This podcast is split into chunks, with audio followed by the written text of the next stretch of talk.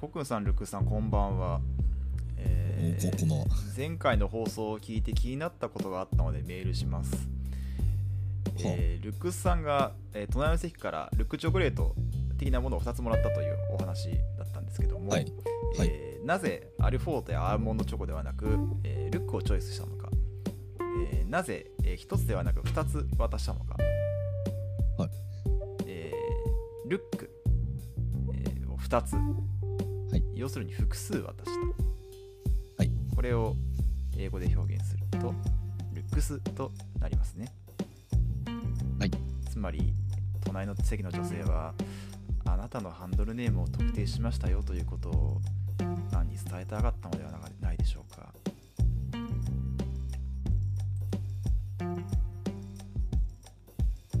こんなこと言わないでよ。は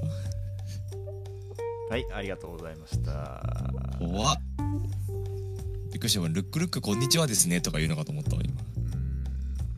そんな柔らかいもんじゃなかったね。うん、確かにね、うん、ルックが複数形になったらルックスだね。うん、こっちはルックの三単元のつもりでやってたけど。ルックの三単元。そうだね。そうなの。いやわかんない。そうなのかな。よくわかんないけど。そんなこと言わないでよ、怖いよもう。ね、その横の人は年上の先輩なんですけど、先輩っていうか、はい、年上の人なんですけど、はいはい、僕の方が役職が上で、仕事で僕が面倒いことをいっぱい言っているので、そういう、攻撃に出られている可能性は、あります。攻撃だと。そう特定したっていうのは攻撃ってことだよね。判例特定による脅迫。なるほどね。ありえます。その時はね、もう鍵アカですよね、やむなくのね、やむなくの鍵アカ。めちゃめちゃグラビアアイドルをフォローしてますっていうことがなんか伝わって、もう知ってますよっていうことなんですかね。確かにね。もうそれバレてんだったらもう一層もうどんどんやっちゃうけどね。まあそうやりやすいとかね。そうやりやすいっちゃやりやすいところはね、ありますけどね。はい。僕もまだ AV 女優まではフォローできてないですからね。錦鯉渡辺隆のツイッターフォローしてるとよく出てきてますけどね。それで足りるけどね。この前なんか橋本里奈となんかねグラビアさんでやってましたね。錦鯉の泳いでいくぜ、ね。泳いでいくぜでね。はい、あれ古川さんなんか出てましたよね。そうなの。泳いでいくぜ。マジで。なんかシミケンとなんか。下ネタクイズを学ぼうみたいな、なんかそういうあら、まあ、なんかそうなんですよね。すごいじゃん。そうまた古川さんのね、いじってもいい守備範囲の広バラエティ方面に強いのね、古川さんがね出てましたね。そうだね、うん、いいことだねそれは。いいことだ。なんか強いクイズ屋がなんかこういじられる、なんかマジカルクリエイターと日高さんとかだけども、なんかそういうの見るとなんかこう、ホッとするよね。なんかね、なんつうかな、なんか平和な気持ちになるからね。どんどんクイズ屋はなんかそういうなんか大御所ほどいじってほしいなっていう気持ちがね、我々まあね、あれはありますね。はい、そうですね。別に普通の人間ですからね。そう。そんな大層なもんじゃないですから我々。はい、羨ましいことですけど。これなんか今のでもしかしてお便りを使い切ったりとかしました？もしかして今。じゃあもう一通読みますかね。じゃあ。しまった。なんかストックを潰させてしまっているかもしれない。まあなんか今日ねちょっとルックさんがね話したいことがいっぱいありそうなんで、そんな読まなくてもいいかなとも思ってはいるんですけ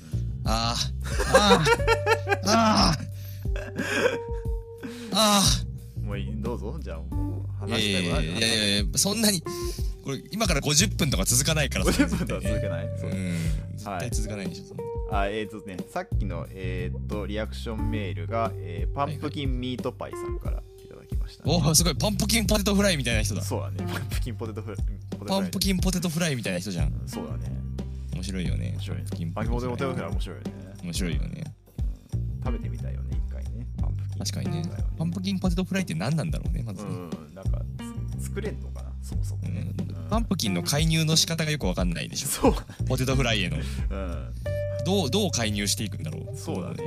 横に置かれる以外の介入はあるのかな。パンプキンポテトのフライなのか、パンプキンのポテトフライなのか、ちょっとねよくわかんない、ね。パンプキンのポテトフライちょっとわけわかんないですもんね。もうね。そうね。うん。パンプキンポテトもわかんないけど。パンプキンポテトもわかんないけどね、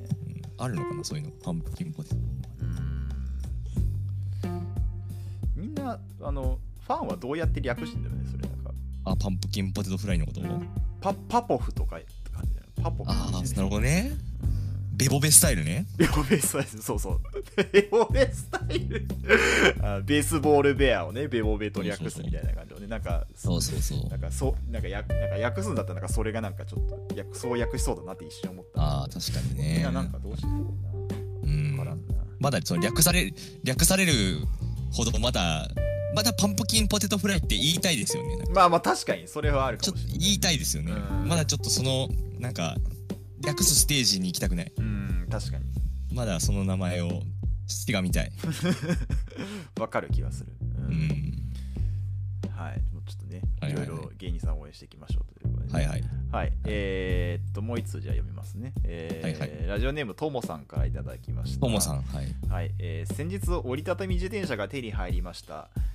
早速組み立てたのですが、六角レンチ、はいはい何十年ぶりに触りました。はいはいL 字型の短い方を刺さないとテコの原理がうまく使えないのに、長い方を誤って刺してしまったり、刺してしまったということで、まあ、仕事以外のことは、常識レベルがだいぶ低いなと、実感した次第でございますと、はいはいはい、お二人は最近知った他の人には常識かもということはありますか、寒さ厳しい折から積雪も含めご注意くださいとね、いただいておりますけども六角レンチとかってこうなんか脱出ゲーム的なものでピョンって出てきたりするじゃないですか。でなんか自分の手元に出てきた時って、なんか必然的に自分で今俺がやる流れだっていう時あるじゃないですか。はいはいはいはい。ちょっともう急いでる時とかにパッと出てきてもうやれみたいな、でも六角レンチなんて慣れてないから、なんでみんな俺が六角レンチを操作できる前提で話を進めてるのってありますよね。俺がこれをスムーズに外せるとでもみたいな。まあまあ確かにね。いいけどねみたいな。時あります。さすがにルクさんであればね、テコの原理ぐらいは知ってるだろうとね、ちょっと思ってしまいますけどね、なんかね。まあ長い方をね回すんだろうということは分かりますけれど、まあ確かにね常識か。常識ね、他の人が当たり前のように知っている俺ねであろう常識か。俺ねマッチをいまだにちょっと使うのがねちょっと得意じゃないんだよね。マッチ素人。マッチ素人なんですよね。マッチ素人ね、まあマッチなんか使わないもんな今。確かにね。まあなんかいやもちろんその操作方法っていうかさ操作方法というか手順はわかるよ。そのあれでしょ、だからこすったらつくんでしょ、こすったらつく。そう摩擦ですよ。摩擦熱でね摩擦で、速薬と投薬をねこすり合わせることで、ね、そこはいいんだよ。変化することはそこは知らなくていいんだよ。わかる。なんかねやっぱ いつつくかわかんないからさ、なんかどの程度の速さでやったらいいとかもなんかわかんないし、力加減とかね。でなんか いざついたらちょっとなんかちょっとあたふたしちゃうし、なんか確かにねあれ結構手に近いところにそれなりの火が来ますからね。そう結構ね怖いよね。で火をつける時とかも、向き気をつけないと、火より手を上に上げ、要するに火を下に下げちゃうと、火が手にこうそうわってきますから。そうなんか俺中学の頃なんか科学実験の授業の時になんかマッチをなんか配られてマッチつけてくださいみたいな感じで言われたんだけどなんかちょっとちょっとなんかマッチ怖いなと思ってたんだけど、なんかもうそんななんか言えないじゃん。なんかそのまあ言えないですね、マッチ怖いとはね。でなんかこうなんだかで何度かすってこうなんかボッてつけたりはしたんだけど、やっぱりなんか最初だからこう短く持っちゃったわけね、やっぱそのマッチをね、マッチをで確かに暑いってなで炎が自分の手のところに近くなって暑いってなってなんかボドってマッチを落としちゃってで周りからなんか笑われてなんか泣いちゃった。かわいいねー、かわいいねー、泣いちゃったか。人からはい、人から笑われると僕すぐ泣いちゃうからね。弱いねー、弱いです、か弱いね、か弱いです、はい。僕は以前宗教の話したじゃないですか、このラジオで。あ、はいはいはい。で毎日あと高校生ぐらいまで毎日一定の時間、お経を唱える習慣が家にはあったので、結構マッチしてたんですよね。お経を唱えるときろうそくをね、つけるんで。あ、よかったね、じゃあ宗教入っててね。宗教入って、俺は入ってないから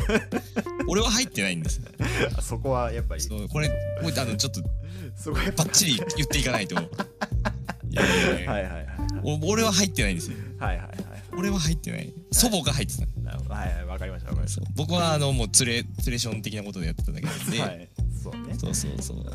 確かにね、マッチあれそうなんだよ。まあ短く持ちますよね。だって結構なんか早くシュッて動かすから。で、あんまそうで力入れすぎちゃうとなんかポキッと折れちゃうし、なんか。そう。意外と使いづらいよな。確かにね。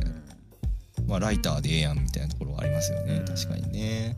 いやもう今の話ずっと聞きながら考えてたけど全然思いつかないから、もうちょっとこの話やめましょうかね。あとじゃあもう一個言っていい？はい。時報あるじゃん。あ、時報ね。時報で、はい、あれってさまあ、10秒ごとに時間をさお姉さんがさ伝えてくれる。お姉ちゃんが伝えてくれるじゃん。だから例えばなんか午前11時、10分をお知らせしますっていう風に言うじゃん。あれが俺そのなんだポーンって鳴った直後に10分お知らせしますっていう風に言ってるじゃん。だからそのポンって鳴った時が午前10時10分だと思ってた。ああ、なるほどね。その前に言ってる時間が本当はそのポンの時なのに、ね。そう。だから毎回俺ABC のクイズ大学の ABC の、ペーパーって時報を使うじゃないですか。だからその午前11時ちょうどお知らせなんだっけ、午前11時ちょうどお知らせします。あ、そうか。午前10時、59分50秒お知らせしますってなったらあと10秒だなって思って、で午前11時ちょうどお知らせ しますってなったらじゃあ始まるんだなって思ったら、まあ、10秒ずれてたわけじゃん。それコックさんの方が早く始めちゃうじゃないですか、それ。そう。だからいや実際はちゃんと目の前のタイマー見てるから、だからなんか毎回スタッフさんがなんかそうなんか毎回10秒遅れるなってなんでなんだろうなみたいなことをずっと思ってたら、これは何ですか、これはヌルの予感ですか、これは。ヌル？ズルの予感。ズルの予感。10秒ズルの予感ですか。いやそうじゃないけど。ああ、違う。いやだから、確かにね。だから毎回なんで10秒ずれてんのかなってなんか。確かにね。そのスタッフさんが音声をなんか松さんが10秒間違えてずらしちゃってたのかなみたいなことをずっと。松さんのやんちゃ行為だと思う。松さんの勘違いなのかなって思ったら俺の方が勘違いしたっていうね。アメリカの時報はそうなのかなみたいな。かもしれないね、そうだと思ってんのかなみたいな。違うんですよね。あ、よかった、気づけてよかったですね、それ。そう、気づけてよかった。それちゃんと大会長をやるまでに気づきましたそれ大会長やって後に気づいたんだ、多分それ。大会長時代もとか言って。大会長時代もやっぱりずれてるなやっぱずれてるなみたいな思ってた気がするな。ああ、そうか。それはちょっとね、まあでもいいじゃないですか。はい、まあそんな。いいですね。確かにね、いろいろ勘違いしてます。やんなきゃ分かんないですから、そんなね。そうね。そう、それはそう。はい。全然思いつかないからもう、僕は。いいと思います。はい。じゃあ、はい。ちょっと情緒が僕不安定で今。そうなの？情緒が。あのね、乃木坂の話を今からするんですよ。まあそうでしょうね。でこの2週間ぐらいの間に、はい、乃木坂46の中に、はい、ものすごい嵐が吹き荒れてるんですよ。ああ、そうなんだ。ものすごい、まあ、グループ結成以来、最大と言っても、まあいろんな時ことがあったろうけど、最大と言っても過言ではないほどの嵐が今吹き荒れてて、なるほど、うん、情緒が不安定なので、皆さんに僕たちっていうのはファンのことを言っています、はいはいはい、僕たちの情緒不安定になる過程を時系列を追ってお話しすることによって追体験をしていただきたいと思って。ああ、なるほどね、はいはいはい、一緒に情緒不安定になろう。ああ、いいことだねそれは、はい、いいことなのか分かんないけどいいことでしょ、うんうん、まあまあ今こんなことが起きてんだよとか、ね、その、はい、共感してね、没入することでね、はい、うん、よりね臨場感をねお出し、臨場感が、ね、はい、いいってことですね、はいはい、ドルビーシネマだと思って、ドルビーシネマだと思ってね、 5.1 サラウンドだと今画面になんかね灰色と白のボールみたいなのがこうガーッ、ドルビーシネマの始まりの時の瞬間はいはいはい、ありますね。すいません、よくわかんないけど、もう田中聖が名古屋で捕まったとかどうでもいいですもんね。まあそうですね、はいはい、それはどうでもいいです、はいはい、田中聖がその日イベントやる予定だったライブハウス、僕の家から結構近くてですね。ああ、そうなんだ、はい、ちょっとファンキーって感じですねファンキーですね、はい、じゃあお話しますけれども、はいはいはい、はい、まあ時はですね、先週のまあ水曜とか、うん、その辺に戻ります、うん、その時、乃木坂ファンの大きな関心事は大きく2つあったんですね、はいはいはいはい、大きく2つあった、うん、1つは、うん、まあ、5期生が入ってくること。そうですね、はいはい、5期生が入ってくること、はい、そしてもう1つは3月の下旬に出る29枚目のシングルの、選抜メンバーが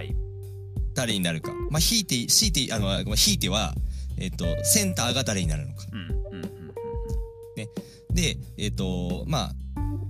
みんなファンはあいつがセンターなんじゃないかとか、あの子選抜に入るといいなとかいろいろ予想してるわけですよね、うんうん、そうそう。で、時はちょっと進んで、うん、日曜日に移ります、はい、その先週のね、うん、選抜メンバーの発表っていうのは乃木坂の冠番組である乃木坂工事中というテレビ番組の中で発表されるんです。あ、テレビ東京で毎週日曜深夜にやってる乃木坂工事中っていう冠番組がある。バナナマンがやってる。あ、そう、バナナマンがやってるやつですね。ここで、シングルの選抜での発表されることになっていて、うん、先週の日曜日がその発表だったんです。ほうほうほう、それはそう待ち遠しいですね。すごい待ち遠しい、うん、みんなで29枚目はなんかダンスナンバーになるらしいみたいな噂が流れていて、うんうんうん、でなんかじゃあダンスナンバーってことはあいつなんじゃないかとか、 あと、まあ、30枚目のシングルの時には、やっぱり斎藤飛鳥とかがセンターになるような気がするから、じゃあ29枚目ではこいつだとか、いろいろみんなワクワクしてたわけですよね。はい。でまあ、選抜メンバー発表、うん、選抜メンバーの発表っていうのは、うん、いわゆるポジションの後ろの方から順番に1人ずつ発表していくんです。はいはいはいはい、はい、3列あるんです、うんうん、3列あって3列目から発表していく。はいはいはいはい、はいね、で1人ずつじゃあ誰、うん、誰、うん、おー3列目こうか、うん、いいですね、うん、で、2列目、うん、あ誰、うん、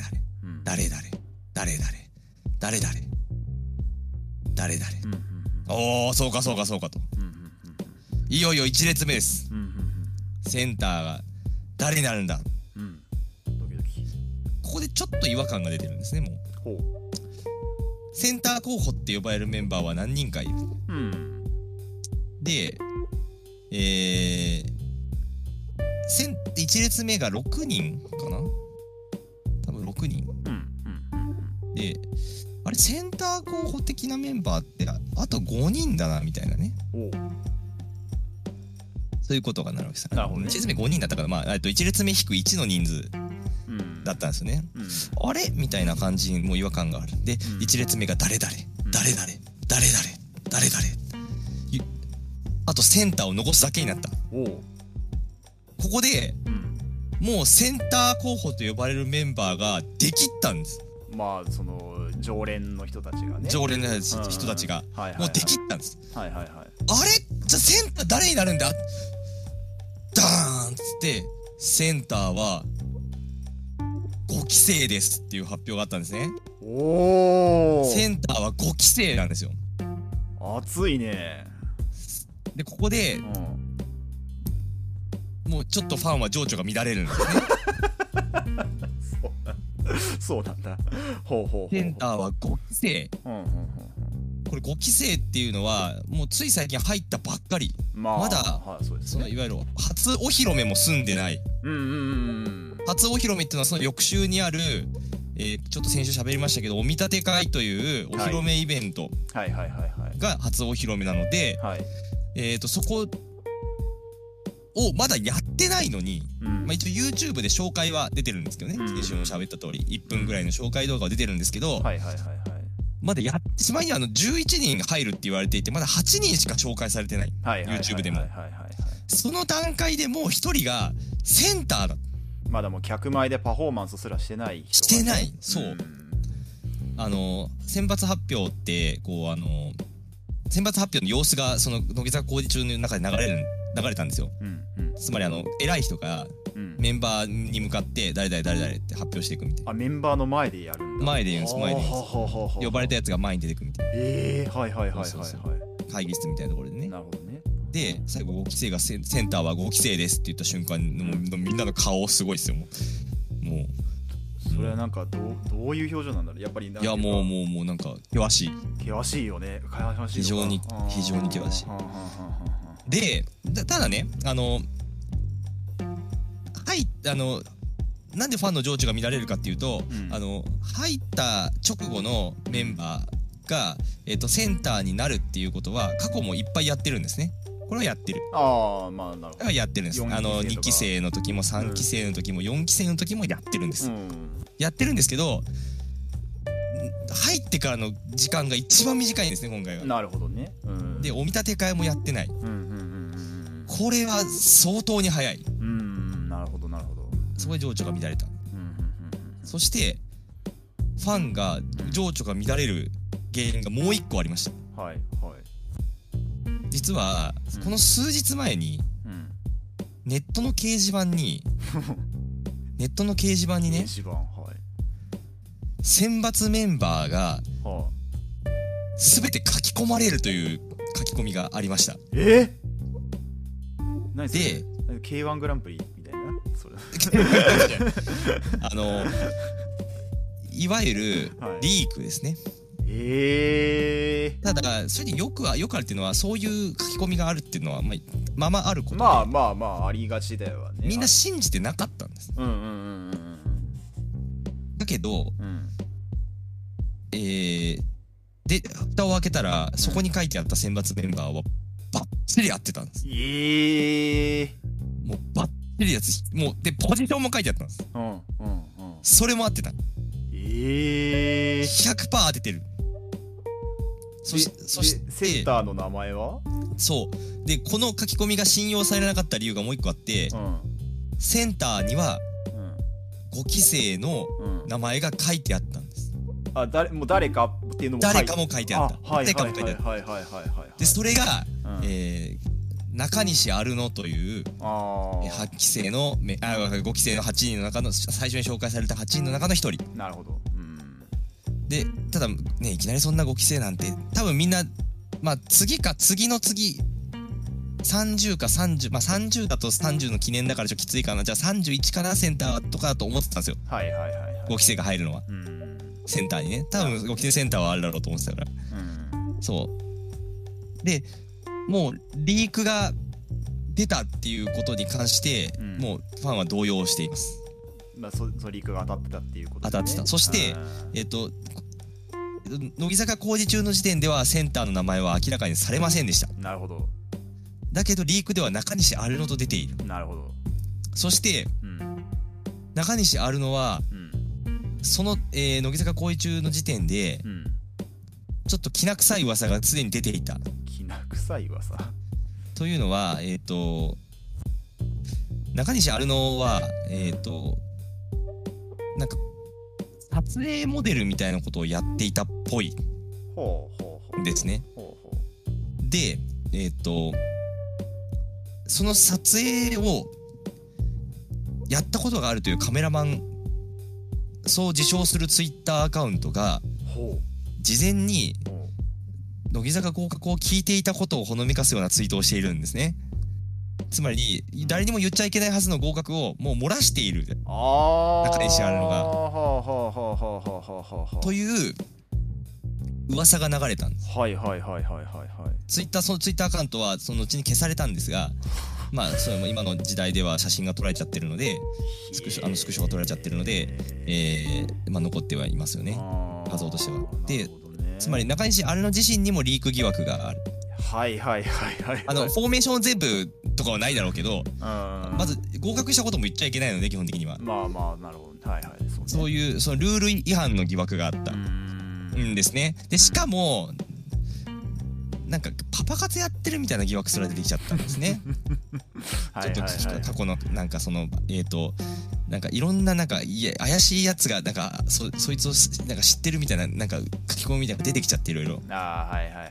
出てきちゃって、でちょっとファンがこいつはみたいな感じになったところに、リークが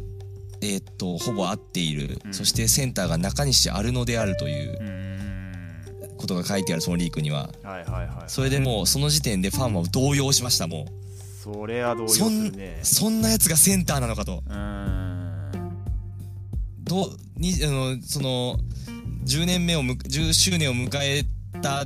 そのタイミングで出るシングルのセンターがそんなのでいいのかと。だからもうどんどんですね。でその中西アルノのお披露目は当然、その翌週にあるお見立て会で行われるわけですし、そのセンター発表も、まあお見立て会っていうのは46時間テレビ、乃木坂46時間テレビというのが月曜から水曜までやってました、YouTube で、その中で最後に発表されると、いうことになっていたので、もうその水曜のセンターお披露目会とセンター発表に向けて、本当にもう導火線に火がついたかのような、もうジェットコースター登っていってる感じ。もうなんか何かわからないけど、ものすごい滑落にこれから追い込まれるかのようなファンたちのこの恐怖そうね、なるほど、はいはいはいはいはい、そうだったんですよ。で、ファンたちは動揺しています。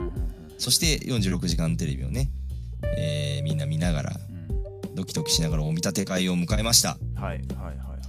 でお見立て会の8人はですね、ものすごいみんなまあセミプロみたいなやつも結構多いんですけど、もう子役やってましたとか、なんか事務所入ってましたとか、まあ、それも半分ぐらいいるんですけど、まあそれを差し引いても結構みんな堂々としてて、まあしかもルックスもすごいし、まあもうオーディション受かるような人ですからあれですけど、ルックスもすごいし、でみんなすごい完成度っていうかかなり魅力ある方々だったんですけれども、やっぱり中西アルノの瞬間はみんなすごい注目してるわけですよね。どんなやつなんだと。で中西アルノこのお見立て会は自己紹介とあと特技披露っていうコーナーがあったんですね。自己紹介の時点では本当に自己紹介するだけなんで、まあまあまあって感じ。なるほどね。特技紹介の時に、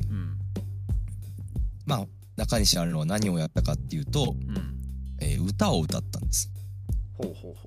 歌を歌った。で何を歌ったかっていうと尾崎豊の I Love You。ああなるほどね。はい、ね。でこれがめちゃくちゃうまかったんですよ。これなんか。これまで乃木坂にも歌うまいキャラっていうのはいるんですよ。でもなんかねそれとはちょっと違うんですよ。癖のある声というか、なんかね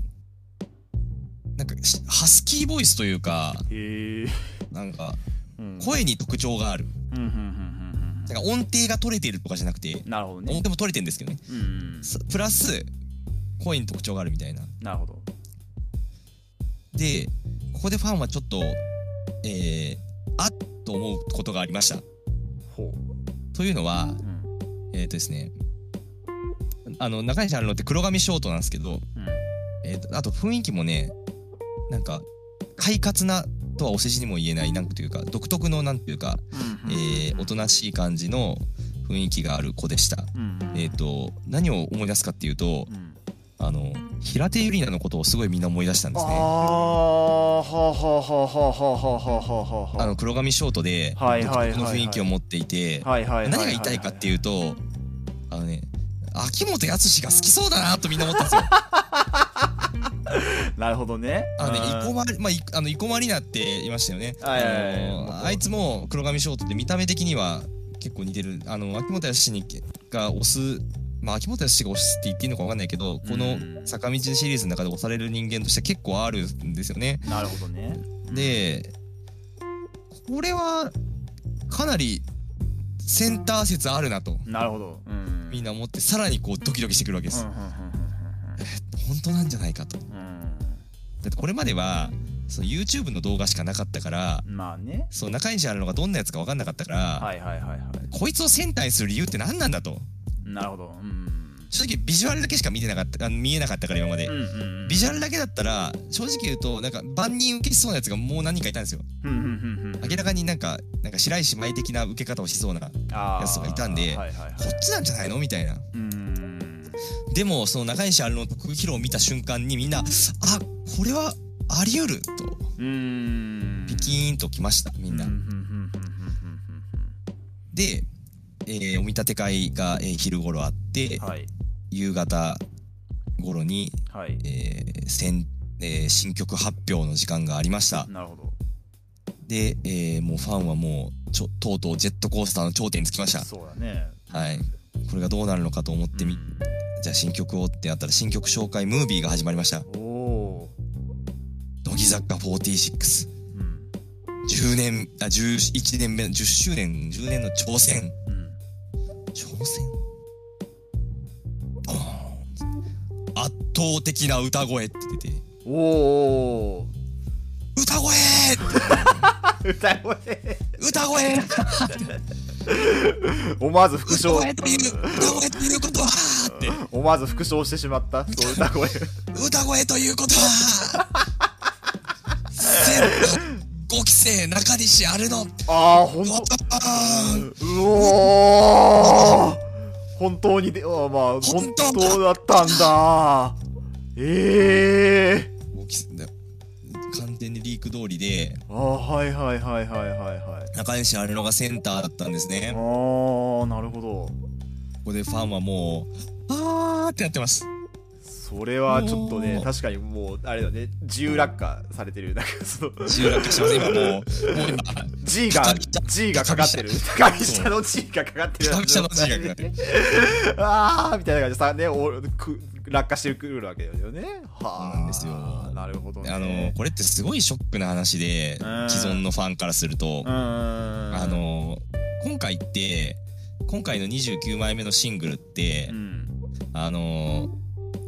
近で選抜クラスの卒業が連発してるんですね。ああ、はいはいはい。星野、まあ、お名前だけ言わなくて、星野みなみとか新内舞とか、うん、高山和美とか生田絵梨花とか、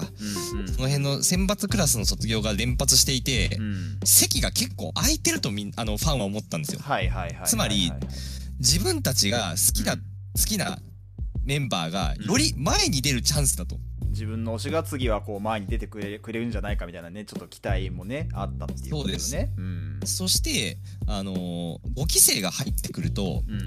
ん、先輩たちの中でちょっと序列が芳しくない人たちっていうのはかなりピンチなんですよね、正直言うと。5期生のまた入ってきちゃうと、その中の上位層が絶対選抜常連みたいになっちゃうから、うんうんうん、だからそうするとこの29枚目のシングルって結構ラストチャンスに近いという位置づけなんですよね、うんうん、そうするとすごい重要な、うんうん、ある意味、うん、シングルという位置づけだった、うんうんうん、それが5期生センター、うん、しかもなんかなんかきな臭い噂もいっぱいあるようなやつがなんか入ってきちまったぞおいみたいな感じで、もうファンはもうそのもうコメント欄にドバーですわ、もう YouTube の。そうなるほどね。はいはい、まあでも待てと、うん、まあ待てでまあまあまあでもまあそれはそうまあでも確かに歌うまかった。うん、まあまあ確かにもう。これはね、今の確かにまあうまかったって言ったのはこれ僕の思いだからこれは僕たちじゃなくてキレてるファンもいるこんな現状で、まあまあまあまあでこうじゃないかってかまず曲をなるほどね、はいはい、そうです新曲、うん、そうこんな歌うまい人がやるんだから、うん、それちょっと期待できるしと、うん、見ようと、うん、ダンスも含めてね、うんでそれが、3月23日に出るのかな、アクチュアリーという曲でした。ほうほうほうほうアクチュアリーというね、これ主観なんですけど、うん、アイドルという空想を追いかけているファンたちにアクチュアルっていう言葉を投げつけるのやめてほしいですよ、ね、現実を突きつけるみたいな辛いですよ、ね、なるほどね。まあまあまあまあそれはいいんですけど、まあ、それはいいんですけどね。はいはいはいはい。でアクチュアリーの映像を見たアクチュアリーの映像を見たファンは絶句しました。うん、パフォーマンスのカメラワークが、うん、なんとかなんか YouTube でもみんな見ちゃおうもう見ちゃおうみんなねその中西アルノを追いかけるカメラワークなんですよ。あーなるほど。つまり引きの絵がほぼないんです。あんまりその全体が映る絵がほとんどない。ピンで映ってるところが多くてそうか他のピンでっていうかその中西アルノに寄り気味で中西アルノの中心に据えた焦点を当ててるピントを当てるような感じでうーんなるほどね。はいはいはいはいはいで、そうすると何が起きるかっていうと、他のメンバーが映るんですけど、映り込むんですけど、他のメンバーのアップとかほぼないんですよ。なるほどね。実質中西アルノとバックダンサーみたいな感じになっちゃってるんですね。実質ね。なるほどね。で、中西アルノの両サイドに斉藤飛鳥と山下美月っていう2人がいる挟んでるんですけど。せいぜいここまで顔がちゃんと分かるのはもうあと残りは顔はなんかもうシュッて消えるもう印象に全く残らん。映ったらよく見りゃ映ってるけどじゃあ乃木坂のメンバーの顔をめちゃくちゃ追いかけるぞと思って見ないともう全然分かんない。そうか。でこれでファンはまた思い出します。これって欅坂じゃんっていう風に思い出すわけですね。欅坂46 の平手末期の時代、要するに桜坂に変わる直前ですね、うん、っていうのはもうそういう感じだったんです。もう平手の前衛舞踏とバックダンサーみたいな平手一本でねやってる感じ、平手一本でやってたってで中西アルノはファンから見て明らかに秋元康が好きそうだった、うん、ということは、うんこの路線で行くのかこれから乃木坂みたいな、秋元は中西アルノをエースとして据えた前衛舞踏集団への道を歩み始めるのかとファンはショックでした。なるほどね。しかもあとなのでここでさらにファンの情緒が不安定になりました。もう自分の好きなメンバーたちがバックダンサーとなっている図これはねきついわけですよ。まあきついねそれはね、はい、例えば今回のシングルは初選抜っていう人が一人だけいたんですね、うん、柴田優奈っていうんですけどこのいつがなんかもともと人気がほとんどなかったところ、まあ、スタッフ内人気みたいなところがスタッフにあんまり押されてなかったのが、うんすごい握手会とか見繰りとかで、うん、めちゃくちゃファンの人気を得て、うん、這い上がってきたみたいな人なんですね。はいはいはいはい4期生が入ってから4期生なんですけど、うん、4期生入って3年ぐらいなんですけど、うん、その4期生が3年ぐらいかけてのし上がってきて、うん、やっと先発入ったみたいな、うん、ね、うん、それがバックダンサーかよみたいなね、そのファンがもうブチギレ。なるほどね。はいはいはい、大荒れ。というのがその先週や今週の水曜、もうファンたちが血の涙を流している。乃木坂ってなこういうことだったのか多いみたいなね。で直前に乃木坂46、今日は一日乃木坂46三昧という NHK のラジオがあったんですよ。はいはい、三昧ってありますよね。 あれの乃木坂のコーナー、乃木坂の会があった、はいはい、そこで秋元康のインタビューというかメンバーから秋元康に質問をするコーナーがあったんですよ。でそこのメンバーたちが乃木坂らしさって何だと思いますかみたいなことを質問した時があったんですよね。でそしたら秋元はいや乃木坂らしさなんてないんだよねって言ったんですよね。いやいろんなことをやっていくんだよみたいな、対義をまとめるとね、あこういうことみたいな、そのこういうことを言ってたのか多いみたいな感じに、ね、なってるわけですよみんなね。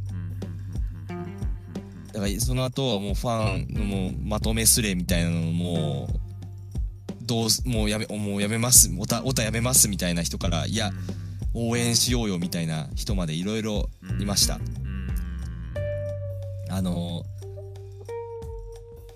っぱりね自分たちの、推しが頑張ってやってるっていうことが報われないことに対する怒りがやはりファンは出ていたんですね。でもやっぱりまあ応援した方がいいじゃんっていうファンもいたはずなんです。いたはずなんですもうまあいたはずなんですよ、で僕今日のラジオで、多分ここまでの話で終わると思ってたんですよ。まあ前向きにねやって、まあ、毎回応援しておこうみたいな感じにいこうと思ってたっていうことね。そう、それが、昨日大事件が今起きています。昨日とうとう、Twitter の中西アルノの裏垢らしきものが流出してしまったんですね。あらまあ。昨日。で、ここには、まあ本当かどうか分かんないですよ、もちろん。もちろんね、全然確証なんてないんですけど、まあかなり、中西お見立て会でいろいろ中西アルノが例えば、爬虫類を飼っててとかいろいろ情報を言ってたんですよ。まあそれはそうですよね、そういう自己 PR の場だから、でまあそれに該当するような、内容を含むツイッターの裏垢が発覚してしまったんですね。でそこには、ちょっと、乃木坂をバカにするような過去なんか空港駅かな空港かなんかで乃木坂待ってたけど全然なんか普通の子たちだったわみたいなこととか、あとなんか明らかにパパ活を募集しているようなツイートだとか、ちょっと倫理的によろしくない発言であるとかそういったものが多量に含まれていたんですね。でこれでですね昨日からめちゃくちゃ荒れてまして業界がもう無理だみたいな、もう応援しようがないだろうみたいな。いやそれまではね割と先輩たちがこう乃木そのまあ中西アルノ自身に多分まあ罪はないよねという思想のもとねやっぱいろいろ仲良くなってるところとかを見れたんですよ。やっぱ溶け込ませようとかこうなんか喋りかけたりとか、結構仲いい写真とか出てて、あでもなんかいい子だみたいな話もあったりとかね、だからあでもやっぱそうだよなと頑張ってるよなと、思えるようなところもいっぱいあったんですけど、ちょっとですね倫理的にちょっとこいつダメだよみたいなツイートがそこにはいっぱい入ってるんですよ正直言うとね。これが本人のものかどうかは確定はできないけど、ちょっとかなり人として応援がしづらい状況に今来てしまっている、正直言うとね。なるほどね。で最初の乃木坂工事中の前とかにちょっと疑惑があったみたいな話したじゃないですか。であの時点で、運営側は事実無根ですと、うん、なるほどね、うん、言ってたんですね、うん、完全に、うんうんうんうん、で一回事実無根ですって言っちゃってるので、うん、なんか運営側も多分引っ込みがつかないところもあると思うんですよ。まあそうね、うん、ね、今からひっくり返すのもみたいなね、うん、なので今大変、なんかニッチもサッチもいかない状態になってしまっているんですよ。なるほど。そしてこれがもう滝沢ガレソに捕まってしまったのでツイッター業界に広まりつつある。ああ、はいはいはいはい。ブラ社会の出来事で済まなくなってきた。あー、なるほど。滝沢ガレソに捕まったから。別になんか乃木坂界隈でやってればいいことをちょっともう少しなんかね、一般の方にもね、読められてしまった。やられてしまった。そうなんですよ。もう週刊文春が動いている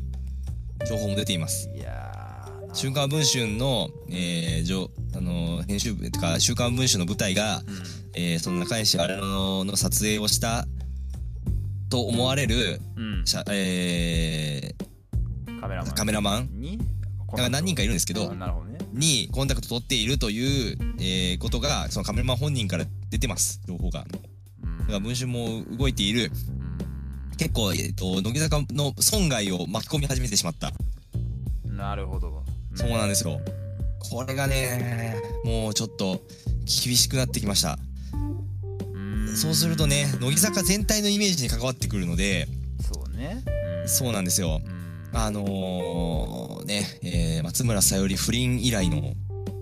あったね、そういえば。そうでも松村さゆりの不倫はでもなんかね、まだギリまあ不倫ダメなんだけど、うん、なんか心の弱さってみたいなので分からなくもないみたいなとこもあったんですよね、うんうん、みんな。今回はねちょっとねみんなかばいきれないよ、これが本当だったらかばいきれないよみたいなちょっと LINE に来てしまっているので、恋人が見つかるとかでたちが悪いやつに来てしまっているので、ちょっとね今ファンの情緒が深い闇の底に陥っていますが、でしかもこれが既存のファンだったら、既存のメンバーだったらそれでも応援するよってやつが出てくるんですよ絶対、ファンの中からね、いやそんなことはいいじゃないかと、でもねもうお披露目直後だからいないんですよそんな人。なるほどね、しょうがないですよね。だってまだそんな入ってきたばっかの人にまだそんななかなか感情移入もしないから、というわけでまあ窮地に陥っています、乃木坂が。なるほどね、はい、多分土日のことなので、おそらく対応は月曜早くても対応するならね、運営側が何らかのコメントを出すとか対応するなら月曜だと思いますけど、ちょっとねまあしないっていうパターンもありますけど、まあまあそうね、もう一回事実無根って言ってるわけだから、一回ちょっともう言い切ったのでもうそれで対応はおしまいとして、やる可能性もあるんですけど、ちょっとねでこのままだとミーグリとか開催できないですよね、まあ、特に中西アルロに関してはね。ちょっとなんていうかね、よからぬ人が来ちゃったりとかね、なんかそうなんですよ、ちょっと危険ではあるよね。そうなんですよ、まあ多分中西アルロだけにとどまらないでしょう。キャプテンとかね、副キャプテンとかにそういうことを言いに行くやつも出てくる。なるほどね。そうなんですよ。長々と喋っちゃいましたけど、こんなことが起きていて、もうね、そうなんですよみんな。だからもうね、困ったね。なんていうか特に自分の推しは今こういう状態に巻き込まれてこうどう思ってんだろうみたいなことを想像したりとかするとね、そうなんですよね。なんか不安定さが共鳴しちゃう、不安定さがそうなんですよね、共鳴される感じというか。そうなんですよ。いやーどうとで一回、みんなちょっと一回フラットな目で一回ちょっとアクチュアリーというその新しい曲をね、映像込みで見てほしい、そうそうそう、それを見て感じたことをちょっとね大事にしていこう。こうね、まあなんかそもそもそのね選抜のメンバーがなんか流出しちゃってっていうところでね、結構なんていうか運営に対する不信感みたいなのはね、やっぱりどういう情報管理してんだみたいな感じのねところはね、そうなんですよ、ね、そうなんですよ、うん、まあ、もしかするとでもいろんな憶測がね飛び交ってますよ。その現在のその中西アルノを推すという方針に納得がいってないスタッフとかが流したんじゃないかとかね。なるほどね、うん、いろんな憶測が流れています。もうね、みんな悲しいですよ。悲しみがすごいです。悲しみがそう、なんかちょっとこう一枚岩になってない感じがね、確かに。そうなんですよ、そうなんですよ。いやだからそうこの歴史を踏まえて、ちょっとみんなこれからね、音楽番組を見ると、なんかちょっと違った見え方をしてしまうかもしれないですけど、どうですか。なんかその、まあ、クイズ界にも、まあ、何人か乃木坂はねファンの人結構いると思うけど、なんかどういう受け止め方みたいな感じのって。いやちょっとそれは他の方がどういう受け止め方をしてるのかちょっと分かんないですけど、ちょっとノッキュンさんどうですか。ノッキュンさんサンファンはどう思ってるんですか。ね、なんかまあなんかねつぶやいたりとかなんかあるのか なんか、ね、うん、あツイートは多分されてなかったと思いますけど、うん、どうなんですか。うん、なるほど。そうそう、2期生の、うん、これに単純に5期生がいきなりセンターに来るっていうことに関しては、うん、2期生の堀美央奈っていう子がいきなりセンターになった時っていうのがあったんですね。ああ、はいはいはいはい、はい、その時も、うん、多分相当荒れたはずなんですよ。だけど堀にスキャンダルはなかったんですよね。なるほどね。そういうことではなかった、うん、からまだなんかこう健全さを持ったなんか荒れ方だったはずなんですけど、うん、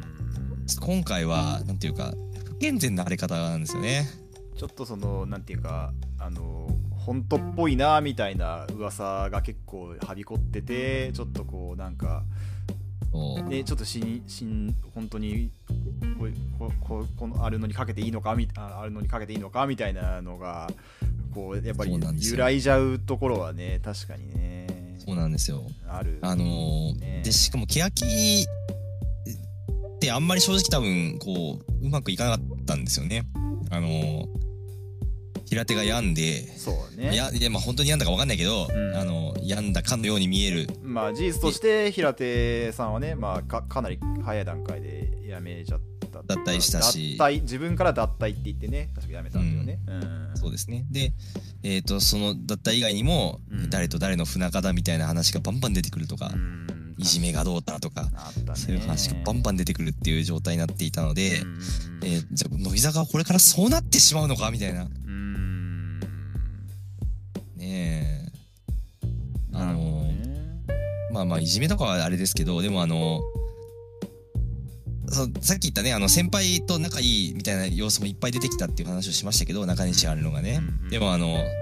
う選抜安定みたいなやつらはとか言っちゃうよね。選抜安定みたいなやつらっていうか子たちはね、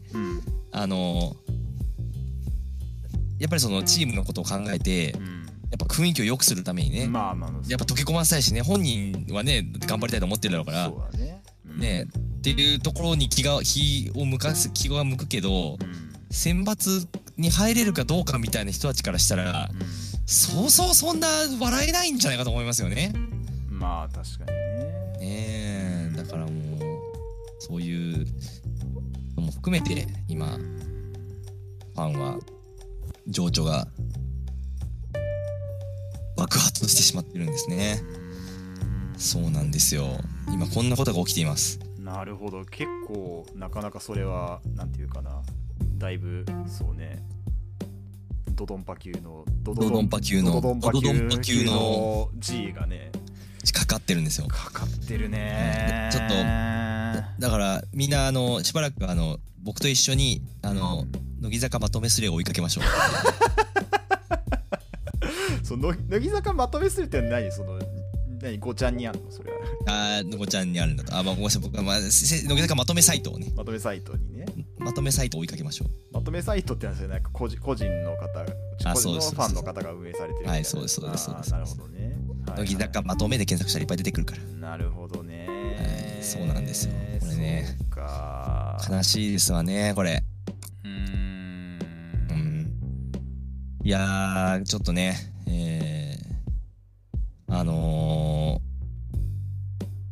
なんて言うんでしょう。僕もここ1ヶ月ぐらいの間で急にこう熱が高まってるので、うんうん、この燃料が多い時期にね、つまりこの、ね、燃料が多い時期に僕の熱量の大きい時期が被ってしまってるので、今ね、すごいことになっています。いや、すごいね、ちょっと暗い話になったんで、最後に時間も結構いい時間になってきたので、最後にって勝手に最後にしようとしてますけど、はい、どうぞどうぞ、はい、効果の話をします。乃木坂に、ハマったことによる、はいはい、いい効果ね、はいはい、はい、しこる回数が減りました。はなんだよはなんだよ、しこる回数が減った話をしてんだよこっちは。なんで下がるんですか。いや、これがですね、はい、大きく2つに分かれるんですよ、うん、オナニーって、はあはあ、一つは衝動的に行う、うん、衝動にですね、衝動にで、もう一つは、ああ、なんか義務感でやる義務ニーっていうのがあるんです。で、摩天楼みたいな、そ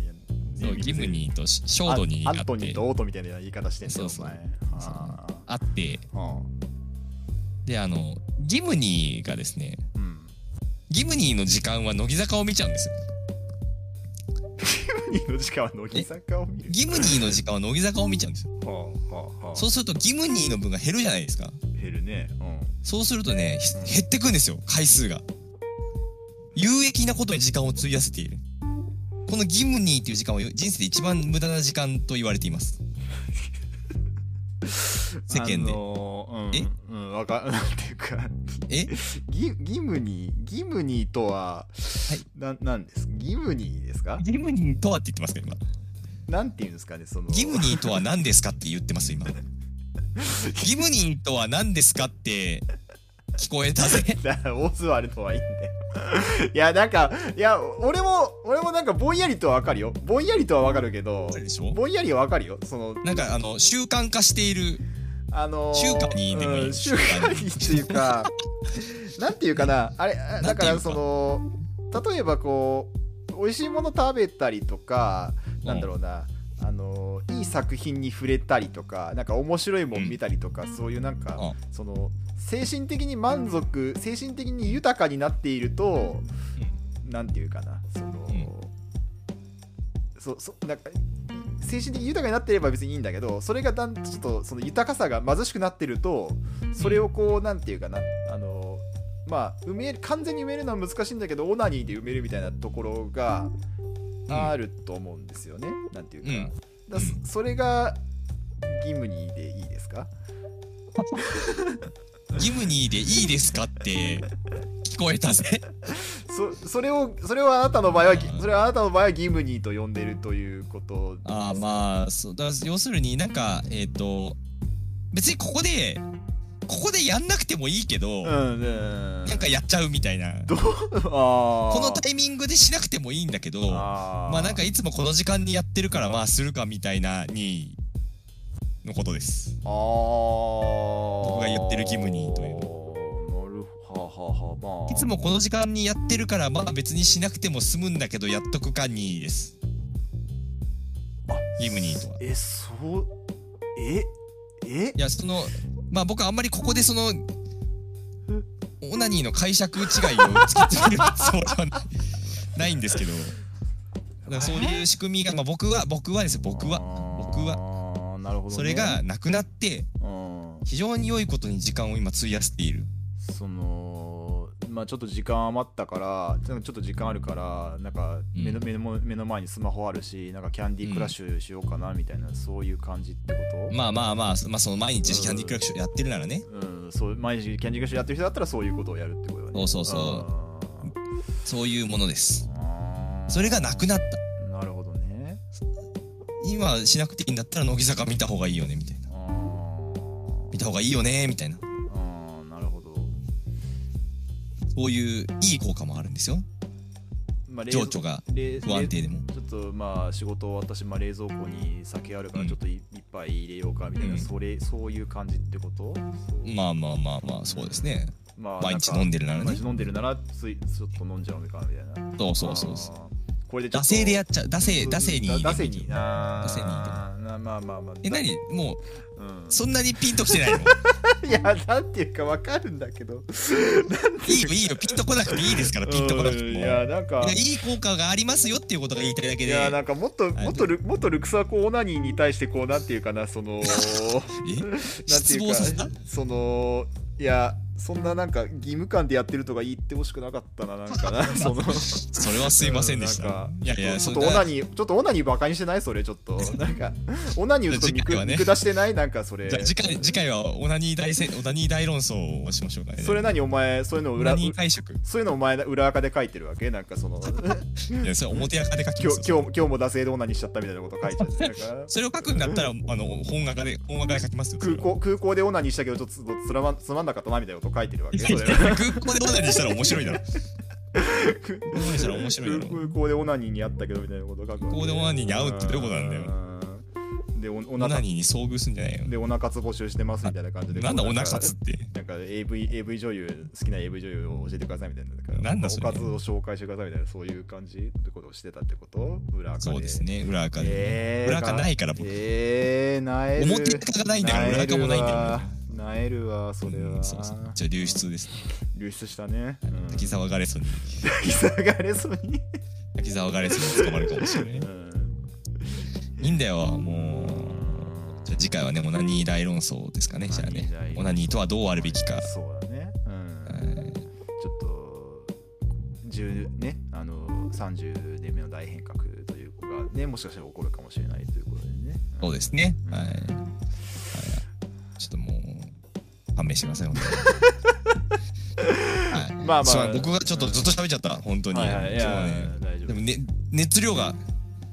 量がすごくて、うん、まあまあまあそういう時もあるでしょう、うん、みんな一緒に情緒不安定になりましょうはいはいまあちょっとねやっぱりこうみんな他のね乃木坂オタの皆さんがねどう思ってるかみたいなのもね、うん、ちょっとね教えていただいたりそうだよね。まあなんならもうノキュンさんにはここに出てもらってね。本当によっぽどかねスペースやろうかなと思いました本当に。あちょっとねよっぽどかでもスペースやっちゃうとここで喋ることがなくなっちゃうから。いやそう。ああそうね。まあ多分ねノキュンさんとか落ち着いてるからまあみたいな感じだと思うんですけどね。なるほどね。いやなんかそうまあねそうあとはねもう。なんて言うんでしょうねフラットにね見ている皆さんのご意見とかねアクチュアリーを見た、うん、いや結構いいと思いますよっていう、うん、でも曲自体は悪くない気もするしなんだっけ俺この前キスの手裏剣ね見たお、うん、キス手裏なんかね見たんだけど、うん、なんていうかな、うん、ねいやそうみんなすごいねかわいらしくていやなんか、うん、なんかいいなと思ったんだけどはいはいなんつうかな、はいはい、もうね年なのかな年はいはいなんかね目のなんかねうん、ラーメン二郎をなんか食べてる感じああまあわかるそれはわかるそれねわかるそれはねわかるなんかね確かにね真正面からこうなんかわかるかわいいみたいな感じでね受け止めてあげたいんだけどなんかもうなんかそのかわいいって受け止めたい自分となんかもう32だしみたいなののそんなこと言っていいんだろうかみたいな